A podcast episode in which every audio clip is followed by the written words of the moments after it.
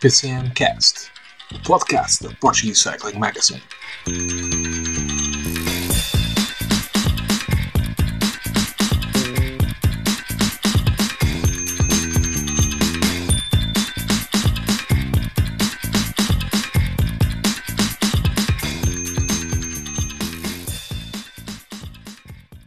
Olá a todos, sejam bem-vindos à 35 edição do PCMcast, o podcast da Portuguese Cycling Magazine. Desta vez fugimos à volta a Portugal, que já sabem podem acompanhar diariamente nos nossos podcasts especiais, sempre no, no rescaldo das etapas. E vamos olhar ao que tem acontecido também fora do mundo do, da volta a Portugal. Temos-nos focado muito na, na grandíssima durante estes, estes últimos dias, mas têm acontecido outras coisas muito, muito interessantes, para além de outras provas, como foi o caso da, da volta a Burgos e da Arctic Race da Noruega. Temos também um mercado de transferências ao rubro. O destaque aí claramente para João Almeida, que finalmente se desfez o equívoco se acabou com suspense e ele vai mesmo estar nos próximos 5 anos na UAE Emirates junto de Tadej Pogacar e de muitos outros que a Emirates está a contratar e a reforçar-se muito bem. O meu nome é David Gomes, comigo para o, o dia de hoje tenho o, o Tiago. Olá Tiago, seja muito bem-vindo. Olá a todos, cumprimentos para todos em casa. E tenho também o uh, Ricardo Gonçalves, que já tem estado aqui connosco nos últimos podcasts de análise à, à volta a Portugal. Olá, Ricardo. Olá a todos, boa noite ou boa tarde, dependendo da hora que estejam a ouvir. Antes de irmos às transferências, e acho que toda a gente está um pouco uh, curiosa para saber também o que nós achamos sobre esta transferência do João Almeida, mas não só, porque há equipas a apostarem forte neste mercado de transferências. Não é só a Emirates, mas a Emirates é uma delas, mas também a, a Bora Hansgrohe, que chegou a ser falada como um dos possíveis destinos de, de João Almeida para, para o ano de 2022, mas que não se veio a confirmar. Vamos falar ainda um bocadinho da, rapidamente da volta a Portugal uh, e do que, do que se vai passar daqui em diante, porque sobre o que se passou podem ouvir uh, no nosso, nos nossos podcasts de rescaldo das etapas no, no nosso site, tem lá todos os, os podcasts destes, destes, sobre estes primeiros dias. Vamos aqui olhar à situação atual da corrida e o que esperar daqui, daqui em diante. Neste momento temos Alejandro Marquez na liderança, Amaro Antunes a 5 segundos, Frederico Figueiredo a 25, Johnny Brandão a 1 minuto e 8, Maurício Moreira a 1 minuto e 9, Abner Gonzalez da Movistar a 1 minuto e 10, António Carvalho da FAPEL a 1.26, João Rodrigues da W52 Futebol Clube do Porto a 1.31, Luís Fernandes da Rádio Popular Boa Vista a 1.49 e fecha o top 10 Diego Lopes da Equipa Carne Farma a 1.56. Tiago, Marque vai estando na liderança, mas acho que é quase unânime que é uma liderança por agora a prazo e até sendo um pouco provável que essa camisola amarela possa mudar de dono com Amar Antunes e Frederico Figueiredo a serem os principais candidatos à sucessão e a vestir, e a, vestir a amarela. Nesta primeira parte da corrida tivemos uma marcação muito forte entre W52 e FAPEL. FAPEL que já leva três etapas, prólogo com Rafael Reis, etapa 1 em Setúbal também com Rafael Reis e ontem com Frederico Figueiredo a vencer na Guarda. As outras etapas foram para Kyle Murphy em Castelo Branco e Alejandro Marque em Tatuns Mineral Tavira na Torre. Não temos visto uma W52 Futebol Clube do Porto tão dominadora como nos últimos anos. Falamos até aqui de uma possível guerra de egos entre os, aqueles que são os três líderes, Amar Antunes, Johnny Brandão e, e João Rodrigues, mas ontem a coisa pareceu já mais normal àquilo que estamos habituados a ver da, da equipa de Nuno Ribeiro. Amar Antunes eh, aproximou-se significativamente da, da liderança da corrida. Olhando para esta primeira parte da volta a Portugal, podemos falar eh, já em vencedores e derrotados desta, desta primeira fase da, da corrida? É sim, David. Eh, primeiro que tu falaste da liderança da Alejandro Marca, eu concordo contigo. Acho que, que é mesmo uma liderança a prazo e que, e que e amanhã, na Nossa Senhora da Assunção, ele, eu creio que irá perder a liderança até porque temos visto já hum, a FAPEL e, e a W52 Futebol Clube do Porto já mais, hum, mais ativas e mais atacantes, uh, não só marcarem-se uma à outra como como bem referiste, mas uh, já com outras ideias, visto que nem uma nem outra estão na liderança da prova e tanto uma como a outra querem estar na liderança da prova. Portanto, eu acredito, a minha opinião é que amanhã Alejandro Marca irá despedir-se de, desta, desta camisola amarela. Depois, uh, falando naquilo, naquele ponto que tu tocaste agora, se há vencedores ou vencidos, eu, eu digo-te taxativamente que, que ainda não temos vencedores nem vencidos ainda, ainda temos bastantes etapas pela frente. A FAPEL parece partir com, com vantagem, por já, como tu tens referido, ter ganho três etapas. O Porto uh, tem estado um bocadinho mais desaparecido, mas isso a partir da manhã pode mudar. Porque, como também já bem disseste, a Mar Antunes já se mostrou a um nível bastante elevado na, na, na última etapa, quando, quando chegou com, com o Frederico Figueiredo isolado. E, eh, e eu acredito que, que, o Porto irá fazer agora uma, uma, uma volta a Portugal em crescendo, ou seja, vai começar, uh, os resultados vão começar a ser cada vez melhores e, e, e irão estar sempre ali na frente e, e na discussão da volta a Portugal. E, e, é como eu digo, não, não acredito que, que, que existam vencedores ou vencidos, ainda faltam cinco etapas, uh, seis uh, etapas para, para cumprir. Ainda muito se vai, se vai uh, passar nesta volta a Portugal, ainda, ainda iremos ter muito espetáculo, certamente. E, e o que nós podemos pedir para esta semana e desejar é que haja mesmo esse espetáculo. As etapas são, são todas bastante interessantes. O que nós, fãs de ciclismo, queremos é ver o espetáculo e, e, e, ver, e ver os ciclistas a degladiarem-se na estrada, a ver que, quem é o melhor e, e quem sairá vencedor da volta a Portugal. Ricardo, uh, quanto, quanto a ti, olhando agora para, para as etapas que faltam, claro que hum, a chegada à Senhora da Graça e o contrarrelógio são tidas como as, as mais decisivas, mas podemos dizer que não há etapas fáceis nesta, nesta segunda parte da, da volta a Portugal. Logo, logo amanhã temos a chegada clássica à Nossa Senhora da Assunção que não costuma ser, eh, em termos de diferenças da geral, muito, muito significativa, mas que é sempre uma, uma chegada em alto e parece que a organização da Volta a Portugal gosta muito de acumular o máximo de chegadas em alto possíveis na, na corrida. Depois temos na quarta-feira a chegada à FAF com partida de Viana do Castelo, aquela que é a etapa talvez menos difícil assim sobre o papel, mas ainda assim não estamos a falar de uma, de uma etapa fácil porque a, a fase final não tem nenhuma grande subida, mas é muito complicada. E depois tem ali a, a, quarta categoria de golães que não é fácil porque tem rampas duras ao longo da, ao longo da subida, apesar de ser só um quilómetro e pouco, tem ali partes bem duras que provavelmente excluirão os sprinters da, da discussão. Depois, para mim, uma das etapas com mais potencial para ser caótica perante aquilo que nós conhecemos do, do pelotão português, que é a ligação de Felgueiras a Fafa. É a etapa mais longa da volta a Portugal. Não é declaradamente uma etapa de montanha, mas olhando este perfil, é todo dia a subir e a descer, as, apesar de não serem subidas de. Não estamos a falar primeiras categorias, não são 10 km a 5%, nem a 6%, mas são subidas propícias a que haja muito jogo de, de equipa, muitas coisas aqui a, a decidirem-se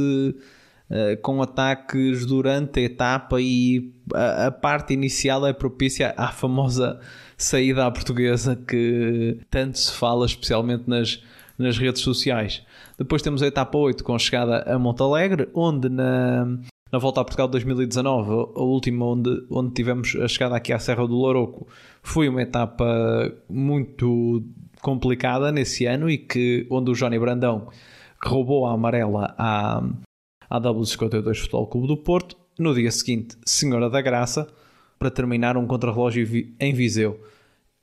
Ricardo, é muito daquilo que nós dissemos no, no dia da antevisão. É uma volta a Portugal onde toda a gente vai ter que estar atenta e nestes, e nestes últimos dias então eh, acho que nenhum dia destes vai ser eh, vai ser um dia onde alguém se possa descuidar. Sim, exatamente. É uma, é, é uma volta com muitas dificuldades do início ao fim da,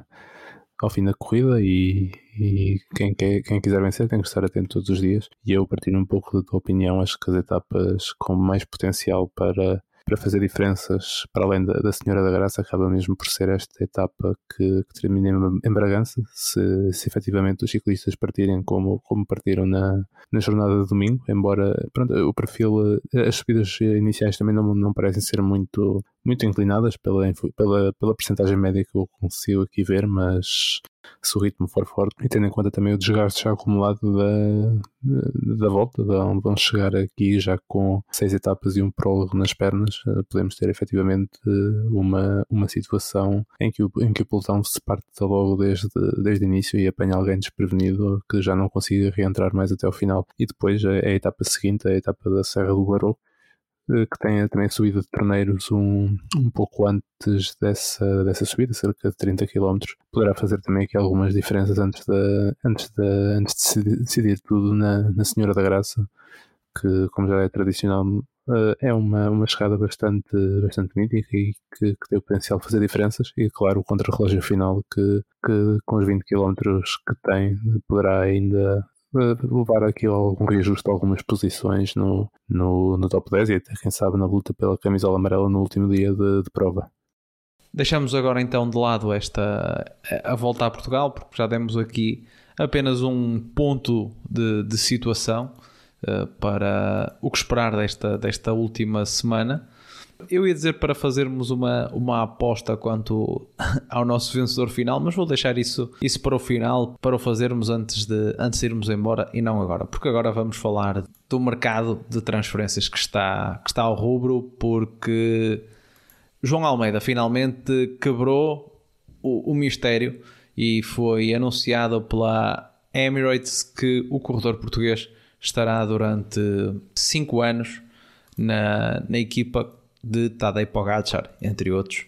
E começou-se aqui o debate sobre se este é o melhor destino para, para ele, se de facto poderia ter eh, escolhido outras, outras opções. Ele, numa entrevista ao jornal eh, A Bola, se não me engano, eh, disse que não foi uma escolha meramente financeira, porque até tinha equipas que lhe pagariam mais, que escolheu por um projeto desportivo atraente. Tiago, tu, era, tu eras um dos que sempre que tocamos aqui no, no, no futuro do João Almeida, referias que não achavas que a Emirates seria, seria o melhor destino. Como é que vês agora esta, esta transferência da, confirmada para, para a equipa onde está Tadej Pogacar e também os, os portugueses Rui Costa e os gêmeos Oliveira? Como bem dizes, eh, eu sempre fui daquelas pessoas que não achavam a, a, UAE Team Emirates como o melhor destino para o João. No entanto, considero que, face aos acontecimentos e às contratações que a equipa tem andado a fazer, uh, acredito que se calhar poderá ser uma melhor uma melhor solução do que, do que outras equipas. Isto porque a Emirates tem, está a ter o cuidado de se reforçar bem na, no apoio aos, para o apoio aos seus líderes, que neste caso eh, será o Pogacar e provavelmente João Almeida no, nas voltas, nas grandes voltas em que o Pogacar não, não, eh, não estiver presente a contratação de Marco Soler uh, vem nessa linha. Acredito que, um, que a Wyatt Team Emirates contratou ali um excelente gregário, tanto para, tanto para, para etapas uh, mais complicadas de montanha, como para, como para também etapas mais acidentadas. creio que, que Soler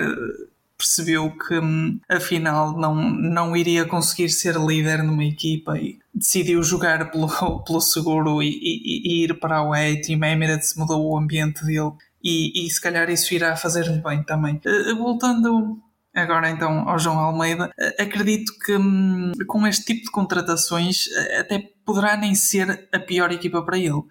a única coisa que me causa assim um bocado de, de descrença são mesmo os 5 anos de contrato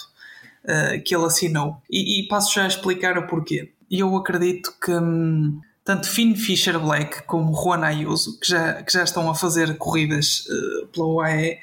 irão evoluir e, e, e, que serão muito provavelmente também apostas para as grandes voltas. E, e eu acredito que hum, depois, com quatro ciclistas para, hum, para apostas para grandes voltas, a coisa poderá não correr bem entre todos e, e alguém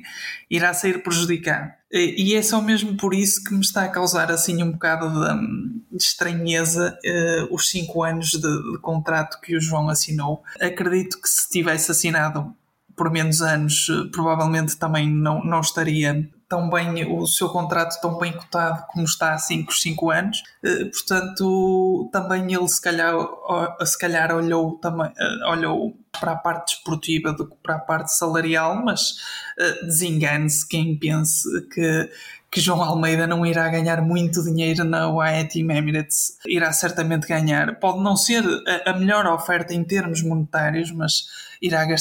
irá ganhar bastante dinheiro na, na equipa. O que eu acho é que, hum, como eu já disse, 5 anos creio que é um contrato muito longo mas eh, à face dos acontecimentos e das últimas contratações da equipa, eu mudei um bocado a minha opinião e acredito que possa ser uma, um, um sítio onde o João poderá crescer e, e, poderá ter oportunidades já,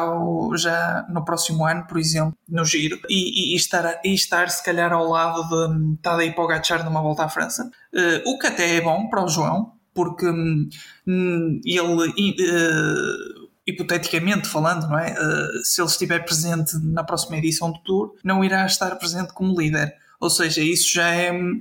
tirar um bocado de pressão de cima dos ombros de João Almeida. Tem, tem uns condimentos para dar certo, esperemos que dê certo, mas no entanto continuo a achar que, que não é a melhor escolha para o João, mas uh, temos que aceitar e só temos que apoiar o João e, e esperemos que ele continue a fazer excelentes resultados como até agora. Uh, Ricardo, olhando esta questão que o Tiago levantou, a, a dos 5 anos, é algo que nós temos visto de uma forma cada vez mais, mais corrente no, uh, no ciclismo internacional. Evan Poel renovou por 5 anos com a, a Quick Step no início do ano. Egan Bernal, logo após em 2019 ter vencido o Tour, também teve uma, uma renovação por 5 anos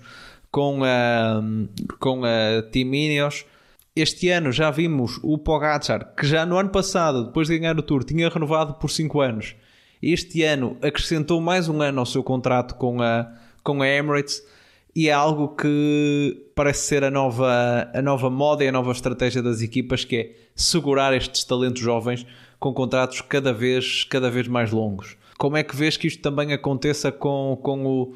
com o João Almeida? Já agora, já que estava a falar desta questão dos 5 anos, outro exemplo, Juan Ayuso, que foi contratado pela, também pela Emirates, assinou também por 5 por cinco anos. Se, se contarmos este meio ano que ele, que ele começou agora a, a fazer, depois de ter corrido na Colpaca a primeira parte da temporada. E depois olhar para, como o Tiago falou, desta nova realidade da, da Emirates, que se, há, se até ao ano passado e, e mesmo no início deste ano pensávamos que a Emirates era a equipa de Tadej Pogacar,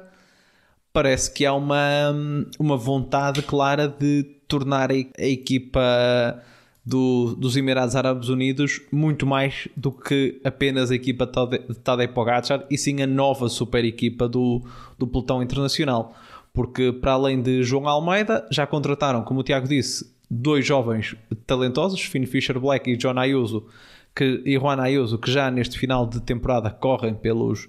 pela UAE Emirates e para o ano tem Pascal Ackermann, Marco Soler, Odeg e Félix Grosso, para além de, claro, de João Almeida. É, é uma nova super equipa que se está a formar para tentar aqui combater quer a Ineos, quer a, a Team Jumbo-Visma. Sim, como, como o Tiago também disse, eh, para mim essa questão da, da, duração do contrato é mesmo o principal eh, problema que eu vejo que a transferência do, do João Almeida, porque se é certo que o Pogacar não, não terá sempre em princípio este nível, pode ter alguns problemas e, e o João subir, o, o, contrário também pode acontecer, e numa equipa tão, tão recheada de, de potenciais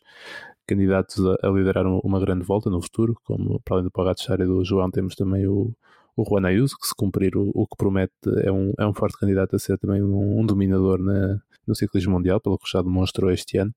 e também os outros talentos que a equipa, que a equipa tem. Pode, pode descer da hierarquia e ver-se remetido para segundo plano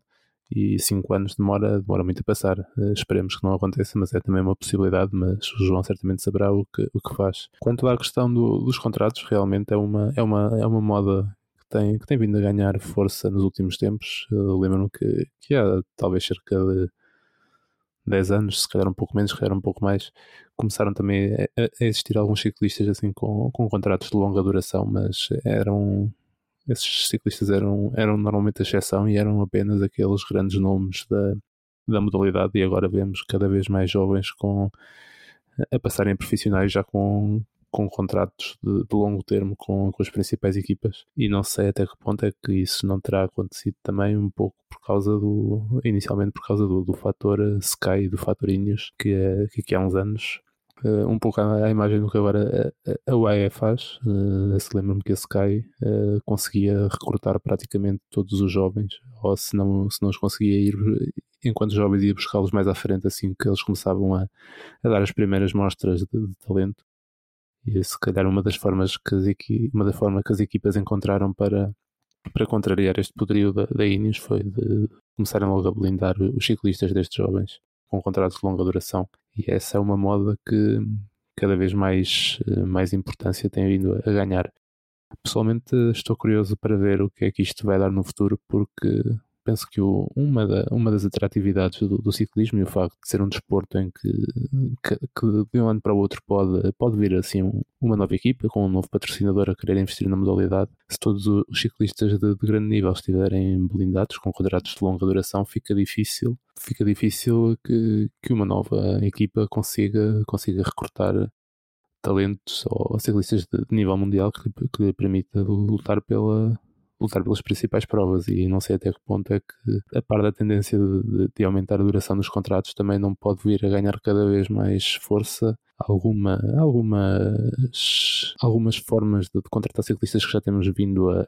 a, ver que a acontecer muito mais recentemente com mais frequência, como de, a, a, compra do contrato por parte da, da nova equipa à equipa, à equipa anterior. Não sei até que ponto é que esta, esta aproximação que já se vive, por exemplo, no futebol também não possa aqui acontecer e aí eh, estas grandes equipas saem claramente favorecidas porque enquanto uma uma, uma Wanty ou uma, ou uma Education First ou até mesmo uma Movistar tem um, um orçamento assim mais, mais reduzido e, e que têm que, que, contar bem todos os, todos os erros que dedicam ao, ao, ao, reforço da equipa. Depois temos estas equipas como a, a UAE e como a, como a Ineos que têm as carteiras completamente abertas e não sei até que ponto é que isso não vai introduzir mais, mais desequilíbrios no, no, no ciclismo que, que, atualmente já é, já é dominado por, por um par de, de equipas, talvez umas três ou quatro, que, que, conseguem dominar praticamente a época toda, enquanto as outras têm que, têm que se focar em, em provas específicas. E falando de, de, super equipas, eh, parece que há uma outra que se está a tentar construir. A Bora, que chegou durante muito tempo também a ser falada como uma possibilidade para, para João Almeida, mas não tendo João Almeida, eh, dedicaram-se aqui a outras, outros nomes. Um deles que foi confirmado no dia de hoje, mas que já tinha sido eh, especulado e dado até como certo e que já, nós até já tínhamos comentado no PCMcast foi Alexander Vlasov, que vem da, da Astana, também Sérgio Iguita e Jay Hindley, ou seja, a Bora contrata aqui três uh, nomes muito interessantes para, para etapas uh, de montanha e provas por etapas, para se juntar a nomes como já tinham, como o Vilko Kelderman e Emmanuel Buchmann. E do lado dos sprints, claro, Sam Bennett regressa à casa e traz com ele para começar, Shane Archbold, para, que vem também da The Quick Quickstep, e para se juntar ao seu comboio, Danny Van Poppel, Marco Haller, Ryan Mullen.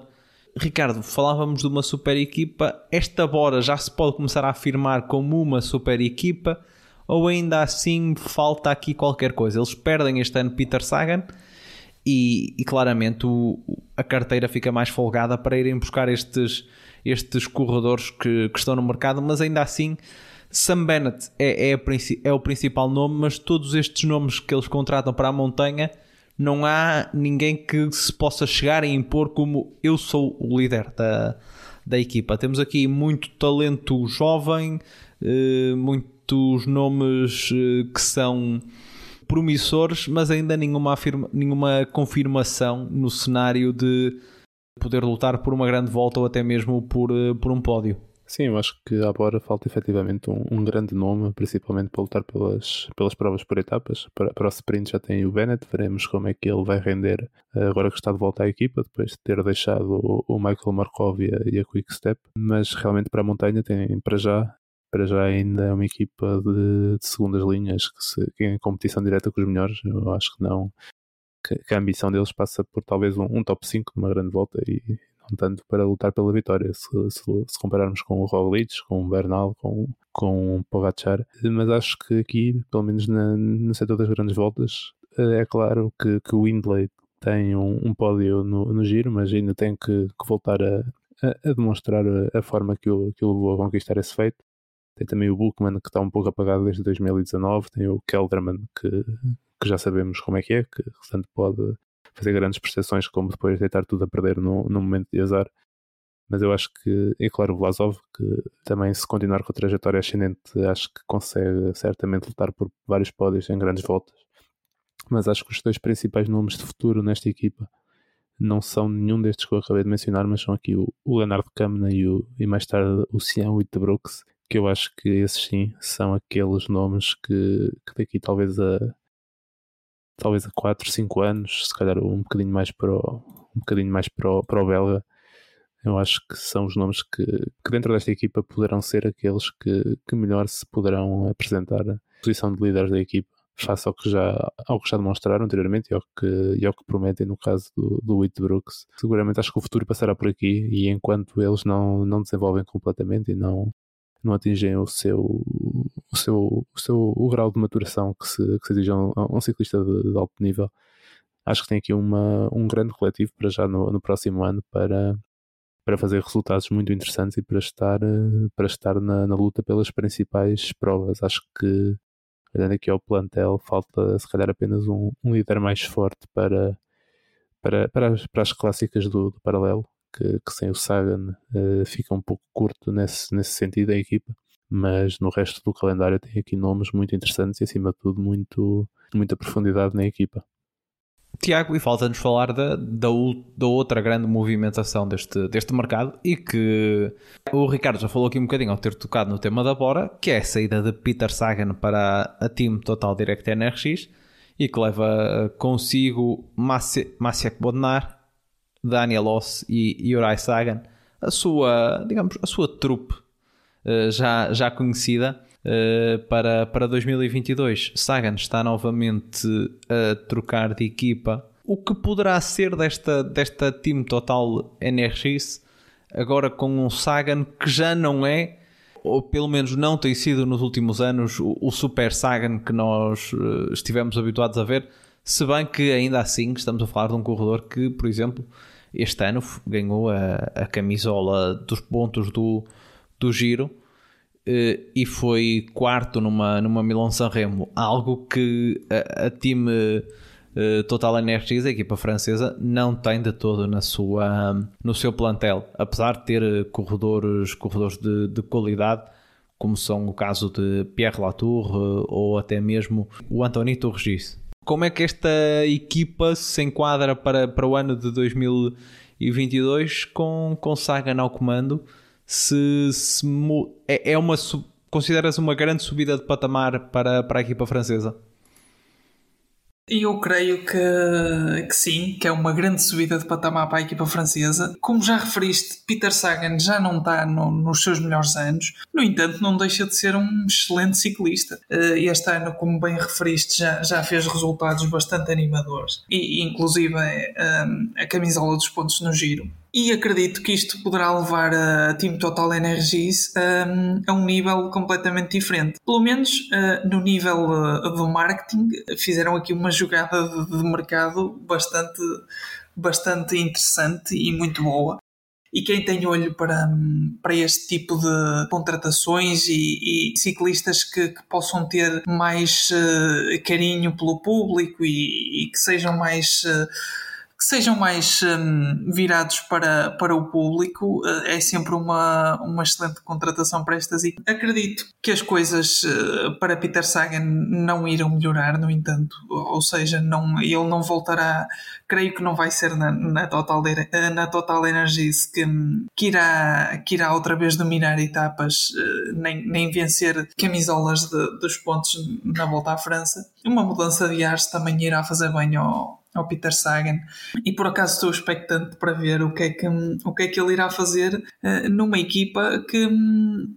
não tem grandes referências, como tu, como tu referiste, basicamente é Pierre Latour e António Turgis. Tem Niki Terpstra e Edvaldo Bolsonagan, mas eh, nenhum nem outro uh, conseguiram render o que se esperava na equipa. E Peter Sagan, creio que terá também dificuldades para render ao seu nível máximo. Mas, como eu digo, é um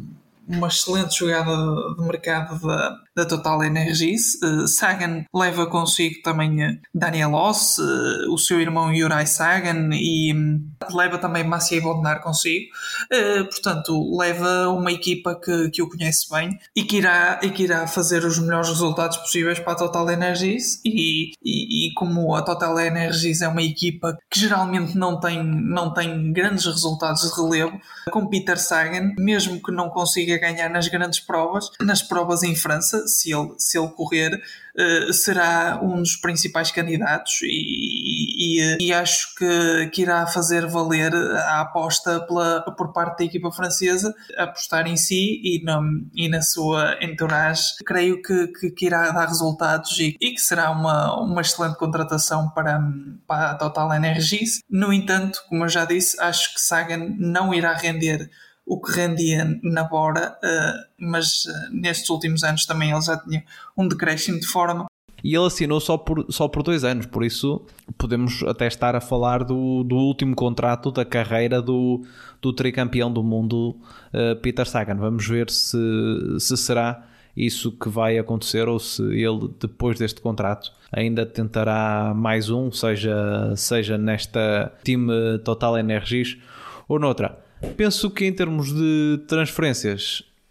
as mais relevantes estão, estão aqui analisadas por nós. Vamos ver ainda o que, o que nos reserva o final do, uh, do mercado de transferências, numa altura em que daqui a pouco começa a voltar à Espanha. Aliás, eh, daqui a menos de 10 dias, por isso, eh, dentro em breve estaremos aqui a falar também de volta à Espanha, a última grande volta do ano e onde já vão sendo anunciadas algumas das equipas e não faltam super equipas para para atacar esta volta à Espanha. Vamos então terminar o nosso podcast sem antes voltarmos àquilo que eu já tinha realçado no, no início, que é fazer as nossas apostas para quem vai vencer esta volta a Portugal depois de passado uh, a, primeira, a primeira fase da corrida. Tiago, comece por ti. Quem é a tua aposta para, para a vitória final? Eu vou, eu vou apostar na, na, na vitória de, da Mar Antunes. Uh, acredito que, como já referi no início, uh, a WCD Futebol Clube do Porto irá fazer uma segunda parte de, de, volta a Portugal em crescendo e acredito piamente que um, a Mar Antunes uh, conseguirá levar a melhor sobre Frederico Figueiredo e sobre os restantes ciclistas que estão atrás na classificação. Falei só do Frederico porque é o que está mais perto. Não acredito que, a, que Alejandro Marque consiga dar a rap réplica aos, aos ciclistas atrás dele na classificação geral. E acredito que, que a luta se resumirá com, com estes dois nomes, Johnny Brandão e, e também Maurício Moreira, uh, António Carvalho, Abner Gonzalez, uh, uh, não, estão, não estão muito longe, nem o João Rodrigues não estão muito longe, mas acredito que pelos momentos de forma a volta seja discutida entre Amar Antunes e Frederico Figueiredo e daí a minha aposta ser em Amar Antunes para, para ser o vencedor de, da edição de 2021. Ricardo? Já a minha aposta vai ser no Maurício Moreira, que eu acho que ainda vai conseguir conseguir recuperar o tempo que tem de, de desvantagem. Ele pareceu-me muito forte, tanto na etapa de sábado como, como na de ontem. E acho que nestas próximas etapas que aí vêm de subidas mais curtas no final, acho que ele tem, vai conseguir já recuperar alguns segundos que vão ser importantes antes de chegarmos ao, ao contrarrelógio. Já eu vou, vou alinhar com, com o Tiago. Eu já tinha apostado uh, no, no, uh, no podcast antevisão que seria o, uh, o Amar Antunes a vencer, reforço, reforço aqui a minha aposta. e acho que mais uma vez que a Mar Antunes vai, vai vencer a, a volta a Portugal, não só pela situação atual da classificação geral, mas também por, por estar na melhor equipa, parece-me neste momento o, o maior favorito. Agradecer a todos, agradecer ao Ricardo e ao Tiago por terem estado, por terem estado aqui comigo em mais este podcast. Agradecer a vocês desse lado que têm estado connosco diariamente a acompanhar a volta a Portugal. Hoje falamos um bocadinho mais além da volta a Portugal, falamos também do panorama do, do ciclismo internacional. Nem aqui referimos as outras, nem tivemos tempo para, para referir as outras, as outras corridas eh, que existiram esta, esta semana e também esta semana começou a, a volta à Polónia que conta com a participação de, de João Almeida numa corrida onde ele, perante a start list, tem boas ambições à, à, à classificação geral poderemos estar aqui na semana, na semana que vem a comentar sobre, também sobre essa, sobre essa volta à Polónia e do desfecho que ela, que ela terá. Mais uma vez, muito obrigado a todos. Já sabem, sigam a Portuguese Cycling Magazine nas redes sociais, Facebook, Instagram e Twitter. Ouçam o nosso podcast e recomendem aos vossos amigos, partilhem, enviem no, no WhatsApp, no Telegram, no, no Facebook. Deem-nos essa, essa força para cada vez mais pessoas ouvirem e seguirem o nosso trabalho. Também comentem os nossos, os nossos posts nas redes sociais, isso é, isso é importante. Mais do que às vezes o, o like ou, ou, algo do género, nós gostamos também de saber a opinião de quem, de quem nos segue e que, e que as pessoas comentem e que discutam de uma forma, claro que de uma forma, de uma forma civilizada, debatam nas, nas nossas nas nossas redes sociais também, uh, quer as opiniões entre si, quer aquilo que, que nós uh, dizemos sobre, sobre determinado assunto. Por isso, estejam à vontade para, para comentar nas, nas, nas nossas redes sociais. Estão também um, um espaço de, de comentário e de troca de ideias entre, entre a nossa equipa e entre vocês, adeptos da modalidade e seguidores. Já sabem, um abraço a todos e não é até para a semana, é já até amanhã, porque vamos estar aqui no rescaldo de mais uma etapa da Volta a Portugal. Um abraço.